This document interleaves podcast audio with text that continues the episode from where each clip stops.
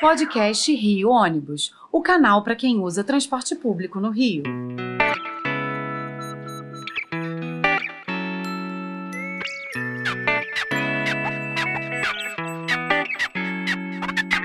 Saudações ouvintes, passageiros dos ônibus da cidade, população carioca. Eu sou Paulo Valente, nesta edição do podcast Rio Ônibus. Vamos falar sobre a importância do lançamento dos adesivos do ponto cego para ciclistas e motociclistas. Diariamente nos deparamos com várias ocorrências que, além de representarem um risco à vida, também acabam prejudicando diretamente o bom funcionamento da mobilidade urbana. Buscando ajudar no combate a isso, o Rio Ônibus tomou a iniciativa de adesivar toda a sua frota para sinalizar e conscientizar os cidadãos sobre a existência de ângulos externos que não são refletidos pelos retrovisores dos ônibus, os chamados pontos cegos. E para entendermos melhor a importância dessa iniciativa, convidamos a fundadora do Bike na Pista, Vivi Zamperi, e o presidente do Sindicato dos Mototaxistas, Krishna Ramaciotti, falei certo? Perfeito para o nosso programa de hoje. Então, muito obrigado, Cristina, por ter vindo aqui. Vivi também já gravou uma vez com a gente, minha companheira de Conselho Municipal de Transportes, onde temos grandes debates de vez em quando. E a gente hoje, de uma certa forma, está realizando um pedido da Vivi, trabalhar mais na educação dos nossos motoristas e da população de modo geral, para lidar com motos na rua, com bicicletas, com os pedestres e com todo tipo de veículo. Então, muito obrigado por aceitarem o nosso convite para participar do nosso podcast. E queria começar aqui, então, que cada um se apresentasse, falasse um pouco aí sobre a sua entidade, que é para o nosso ouvinte entender melhor. Podemos começar com a Vivi, Cristina? Claro, por favor. É, obrigada mais uma vez pelo convite. É, eu sou mobilizadora social, é, trabalho no é, monitoramento das políticas públicas voltadas para a mobilidade é, ativa na cidade do Rio de Janeiro.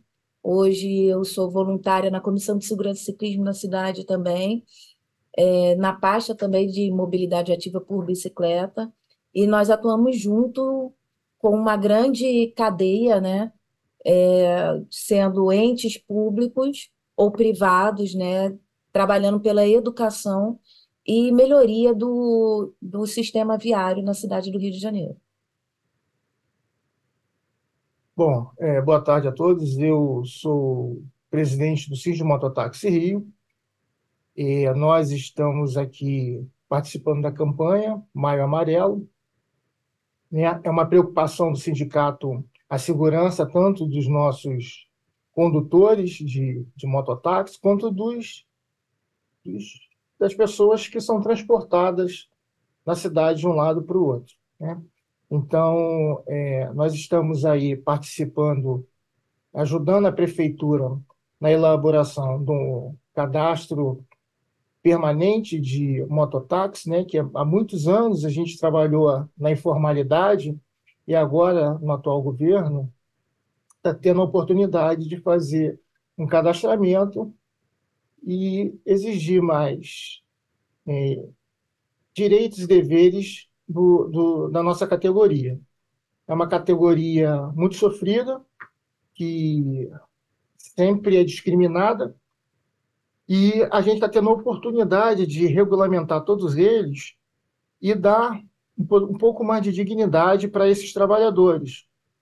Né? Então, a preocupação do sindicato é praticamente com a segurança. A própria lei diz que para ele ser regulamentado na prefeitura e poder exercer a função dele como mototáxi é, no estado do Rio de Janeiro e no município principalmente, através do aplicativo MotoRio, ele tem que seguir alguns parâmetros de segurança. Quais são esses parâmetros? Além dos equipamentos de segurança normal, né, que é o capacete, o colete com faixas refletivas, ele tem que ter o mata-cachorro na moto, a antena para cortar as linhas cortantes né, de cerol, de modo geral, e levar toda uma segurança para o passageiro através da sua qualificação. Hoje é exigido para os mototáxis regulamentados que eles tenham o curso de mototáxi, semelhante aos motofretistas, que são os, os motoqueiros, né, os motociclistas de entrega, E, é, além desse curso, eles fazem cursos em paralelos de reciclagem, de condução defensiva, né? de sempre melhorando cada vez mais a capacitação daquele, daquela pessoa, que é o condutor de mototáxi, que é responsável pela vida dele e do passageiro. Então, sempre foi uma preocupação do sindicato a questão da segurança. E hoje, participando aqui desse podcast com o Paulo, assim, percebo que os ônibus, de modo geral, estão tendo essa preocupação também e estão lançando uma campanha que vai nos ajudar muito a evitar mais problemas no trânsito. Obrigado, Cristina. Então, aproveitando que a gente está então no, no, Maio Amarelo, a gente aqui está equipando então toda a nossa frota com os adesivos. É, em breve você vai mostrar aqui, o pessoal vai estar tá vendo esse aqui na lateral dos ônibus e esse aqui na traseira, indicando aí para o pessoal esses pontos cegos, em que a gente não enxerga então as bicicletas, não, não, não enxerga pedestres, outros carros, às vezes, são pontos que o motorista tem dificuldade de ver pelo retrovisor. Então, na opinião de vocês, é, qual a importância que essa iniciativa tem e como é que ela pode ajudar na prevenção dos acidentes?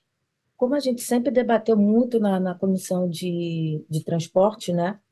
É, eu entendo que a gente tem que parar de fazer campanhas, né? A gente tem que partir para uma coisa que seja contínua, que seja cíclica para que possa entrar na, na, assim, nas pessoas, como foi a ideia do cinto de segurança. Sim. Né? Então, a gente precisa de, de ações coletivas. É, a gente entende, por exemplo, que uma sinalização como essa, que está sendo feita nos ônibus, é, é, que é um projeto de educação e conscientização, né? mas que ele não vem sozinho. Né? O que a gente espera é que ele não seja apenas os adesivos, que ele tenha uma campanha mais massiva e que ele possa chegar a quem de direito, porque a gente entende que os ônibus realmente têm os seus pontos cegos, porém muita gente não conhece Sim. esses pontos cegos e acabam sendo mais é, é, ficando vulneráveis a, a atritos com, com, esse, com esse veículo, mas a gente entende que precisa de uma campanha mais além do Maio Amarelo. Sim, né? Sim. É isso. Bom, a minha opinião também, eu acho que foi uma iniciativa fantástica da Rio Ônibus de, de fazer essa sinalização na, na lateral dos ônibus, né? Porque hoje o, o motociclista, acho que o, o, o, ciclista também, não tem noção do ponto cego. Então, Sim. é muito comum é, o motociclista falar entre ele, quando vai fazer alguma ultrapassagem, alguma, alguma, alguma sinalização, ah, o, o veículo maior está me vendo. É, eu tenho a preferência viária, né? Porque Sim. a preferência é sempre do menor para o maior. maior. Então, ele acaba, acaba colocando a responsabilidade de, da, da segurança para o veículo maior. Quando, na verdade, ele não sabe que ele está posicionado num ponto cego que o motorista do ônibus, do caminhão ou do automóvel não enxerga ele. Sim. Na cabeça dele, ele está sendo visto. E aí, por isso que tantas vezes, quando os, os carros fazem é, é, troca de faixa sem sinalização, Sim. não é de propósito. É porque não viu realmente o motociclista. Então é muito difícil. Então essa sinalização, essa campanha nos ônibus vai ser muito bom para a gente divulgar e aí eles saberem que eles não podem se posicionar naquela, naquela posição. Se eles passarem por ali, tem que ser muito rápido. Sim. Então é fantástico. Até hoje ninguém tinha tomado essa iniciativa. E agora, é, com essa exposição dos adesivos, vai ficar muito fácil ele se manter numa posição que ele sabe que ele está em segurança. Cuidado é, ali. Essa, é, essa foi, foi uma palavra até interessante. Onde não se posicionar. Se você vê o. Você está enxergando o adesivo. Se você enxerga o adesivo, você sai daquela parte que você. É, que já é um indicativo que você não está sendo visto Sim. por aquele motorista, né? Então, é, é, é um ponto também de, de auxílio pra, pra, tanto para o motociclista quanto para o ciclista. Até por causa de passeio, às vezes o motorista às vezes está do lado, a gente tem muito problema de olha, pô, entrei junto com o ônibus na curva, Isso, entendeu? é, Deve ter isso exatamente. com, com, com as motos também, É, com, com as o nosso bicicletas. curso é uma orientação que a gente sempre aborda nos cursos de direção defensiva, que isso nunca pode acontecer. Sim, é, é é um negócio certo. E você fica tranquila, Vivi, que não é só isso. As empresas estão fazendo campanhas dentro das empresas de treinamento, é, é, o SESC Senat está engajado também participando, a gente tem material é, é sendo encaminhado também didático, é, a- o principal, é, o pessoal do RH das empresas, o pessoal de treinamento está tá sendo instruído sobre como passar essas informações aí para os motoristas. E não vai ser uma coisa só da agora, entendeu? Porque é, é- a segurança não é mais que maio foi eleito mês para chamar a atenção do problema, mas a gente tem que ter cuidado o ano O todo. ano inteiro. É, mas é essa a a preocupação, Paulo, porque quando eu vejo campanhas no Maio Amarelo, a gente vê campanhas boas, coesas, concisas, é, mas só naquele período. Sim, Então, é uma batalha que a sociedade civil tem muito grande para que essas campanhas elas não sejam apenas naquele período. sim. Então, é, é- até falar uma coisa interessante, o Rio Ônibus se tornou uma entidade laço amarelo, né, que é a certificação dada pelo Observatório Nacional de Segurança Viária.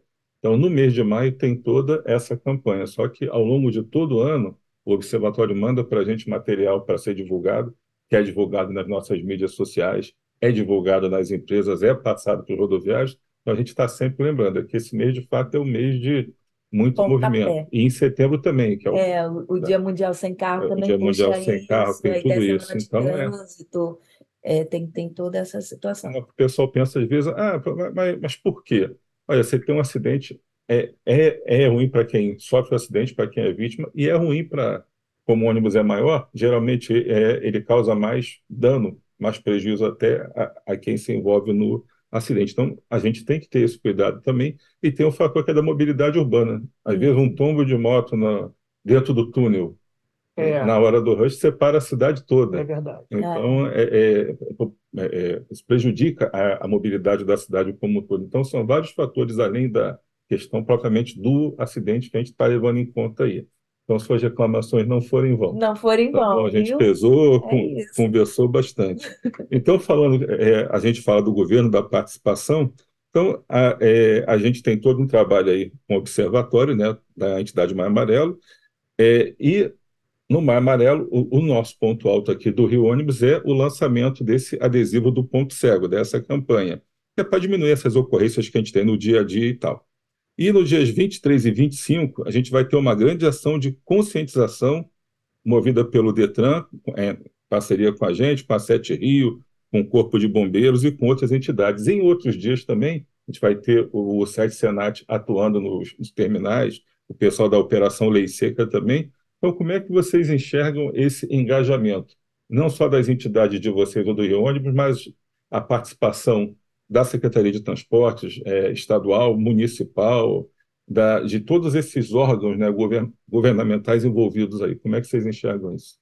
É, a gente tem que pensar no seguinte, para que a campanha tenha êxito e ela tenha notoriedade, ela consiga chegar às pessoas que a gente quer que elas cheguem, é fundamental a união de todos os entes, Sim. poder público, sociedade civil, sociedade privada, porque cada um dentro do seu do- da sua expertise consegue trabalhar de uma forma que vai atingir a todos. Então, se a gente fizer campanhas isoladas, vai ser apenas mais uma manifestação. Sim. Se a gente conseguir unir todos os entes, a gente tem a possibilidade de atingir mais pessoas e até debater melhor e explicar melhor o que está acontecendo aqui. Porque, por exemplo, hoje em dia que a gente tem, a gente vive num, num, num país super polarizado politicamente, se for apenas um ente, ele vai ficar marcado por aquilo ali. Mas quando ele tem o apoio da, é, dos outros, né, ele consegue atingir todo mundo e fala, não, não é uma campanha de X, é uma campanha dos coletivos, é uma campanha da sociedade como Uma um campanha de todo. cidadania. De cidadania, exatamente. E a, e a cidadania é a construção da sociedade. Sim. É isso. Muito bom. Sim, eu entendo da mesma forma também. Acho que a Vivi colocou muito bem. Assim, é o conjunto é que faz a força, né? Então, você fazer campanhas isoladas, é, de curtos períodos, você não cria um, um, um atrativo significativo, né? Durante aquele período vai até haver algumas adesões, alguma cautela porque está em voga, mas logo depois as pessoas acabam se esquecendo, ninguém toma os cuidados que deveriam ser tomados. Então, o envolvimento da prefeitura, através das suas secretarias, dos seus órgãos públicos, ligado ao trânsito, é fundamental, né? até para orientar durante todo, todo o ano a forma preventiva para que não ocorram os acidentes mais graves. Então, eu acho que a Sete Rio, o Detran, é, o DENIT, todos os órgãos das entidades públicas têm que se envolver também na mesma campanha, cada um na, no seu espaço, cada um colaborando no que pode, mas é fundamental que, os, que o poder público esteja presente também nessa prevenção. Sim. Então, é, é, a gente finalizando aqui, que a gente tem, um, infelizmente, uma limitação de tempo, eu te pergunto, Vivi, é, a, a Bike na Pista, né? A, a, tua entidade, junto com outras aí, a gente no conselho participa lá, tem o pessoal da tem bici que tem essas bicicletas públicas e eu vejo muito na rua agora o pessoal andando em grupos de ciclistas Sim. assim de madrugada e tudo contratam até é, uns mototaxistas para irem guiando o pessoal ali com alerta ligado, com coletes e tudo. Qual é a mobilização que o setor teu tem em cima disso também? Vocês estão promovendo campanhas e tudo? Tem uma união do pessoal, tem muitas entidades, como é que isso vem funcionando? Então, esse ano, a Comissão de Segurança e Ciclismo mudou a gestão. E aí mudou a gestão logo em cima do Maio Amarelo. Sim. Então, a nossa campanha do Maio Amarelo desse ano, ela está focada no simpósio do, do próximo dia 17, né, 17 de maio, que é dos ciclomotores, que é um problema da cidade inteira, né? Inclusive em Camboinhas, em Niterói, a gente teve um acidente fatal, né, envolvendo esse tipo de, de, de transporte, né, de, de veículo. E então, esse ano a gente está é, tá ajudando outras campanhas, como, por exemplo, o convite Sim. que vocês fizeram para a gente da Rio Ônibus, esse simpósio que está sendo promovido pela OAB Barra, pela Comissão de Transporte de lá da OAB Barra. É, e então nós temos um foco em específico, além do Bike to Work, que é o motivando as pessoas a ir pedalando para o trabalho. Essa parte eu não gosto muito, prefiro que eles vão de ônibus, confesso. Não, é mais seguro. Mas, mas indo pela ciclovia bonitinho, se Deus quiser, tudo vai acontecer e a gente vai tirar o plano cicloviário do papel, mas é, vai ser o Bike to Work agora, dia 19, que a gente também está promovendo com o consulado americano. Então, é, esse ano a gente está meio que organizando Sim. a casa. Então, fizemos um passeio noturno que deu mais de 400 ciclistas, que foi homenagem a um ciclista que infelizmente perdeu a vida na Avenida Brasil por um motorista de caminhão embriagado no dia 4 de maio. Então, esse ano a gente ainda está arrumando a casa para as coisas acontecerem, mas estamos fazendo muita coisa porque é um trabalho de formiguinha, é um trabalho de é, unir forças para que a gente possa atingir mais pessoas. Ok, você falou uma coisa que eu presenciei pessoalmente na semana passada, chegando aqui no Rio Ônibus, um adolescente, acho que indo para a escola, vinha num, num ciclomotor desse, eu sei que ele foi, acho que ele perdeu o controle, foi tropeçando, tropeçando, atravessando pela faixa de pedestres até. O sinal parou, ele, ele foi andar e se chocou com uma moto que vinha passando pelo meio dos carros. E o sinal estava fechado para o rapaz.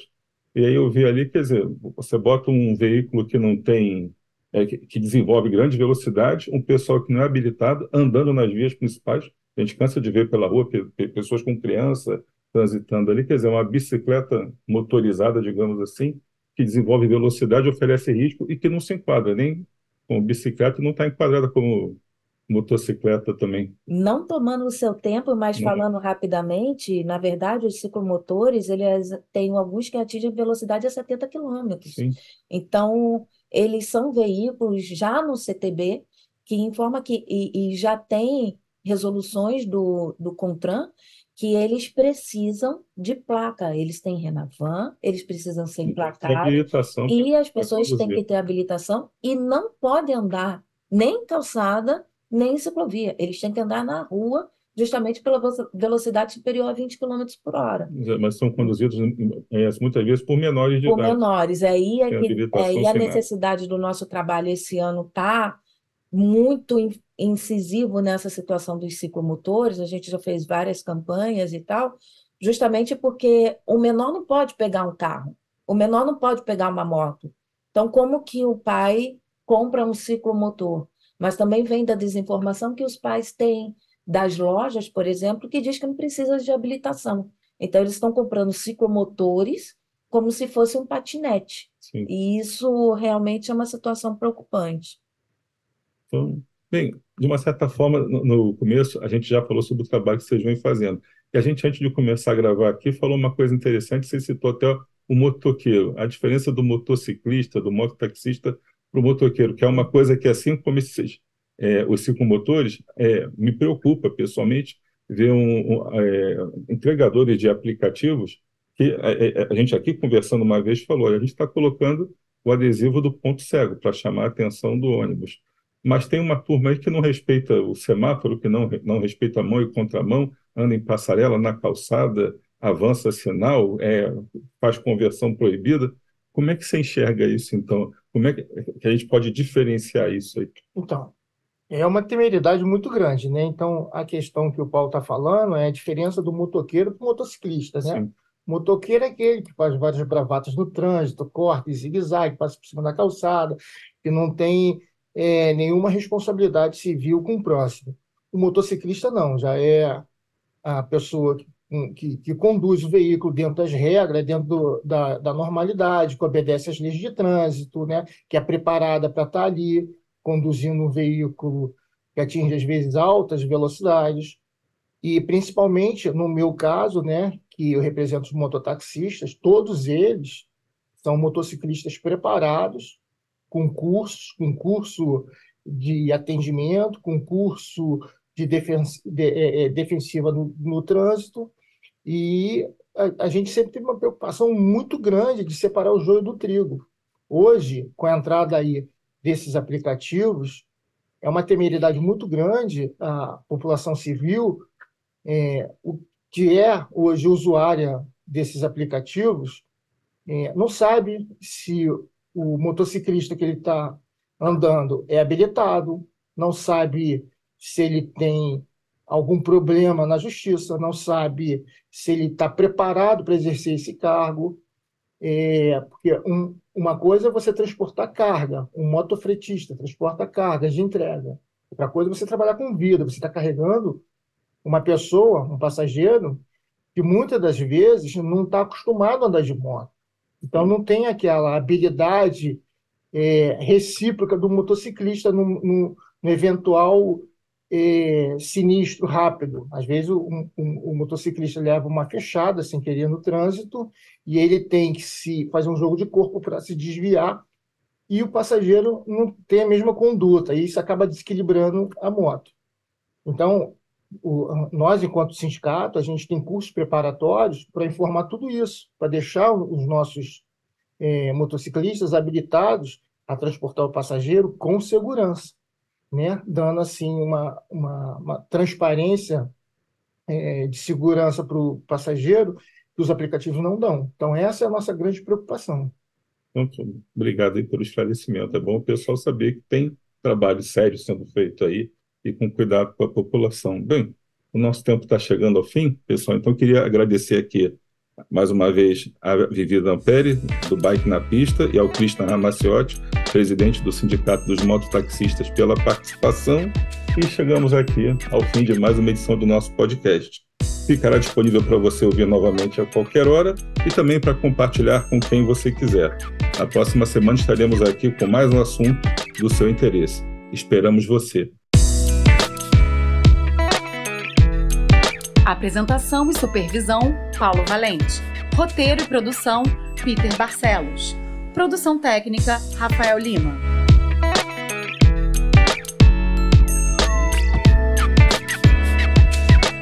Rio Ônibus. Seu dia passa por aqui.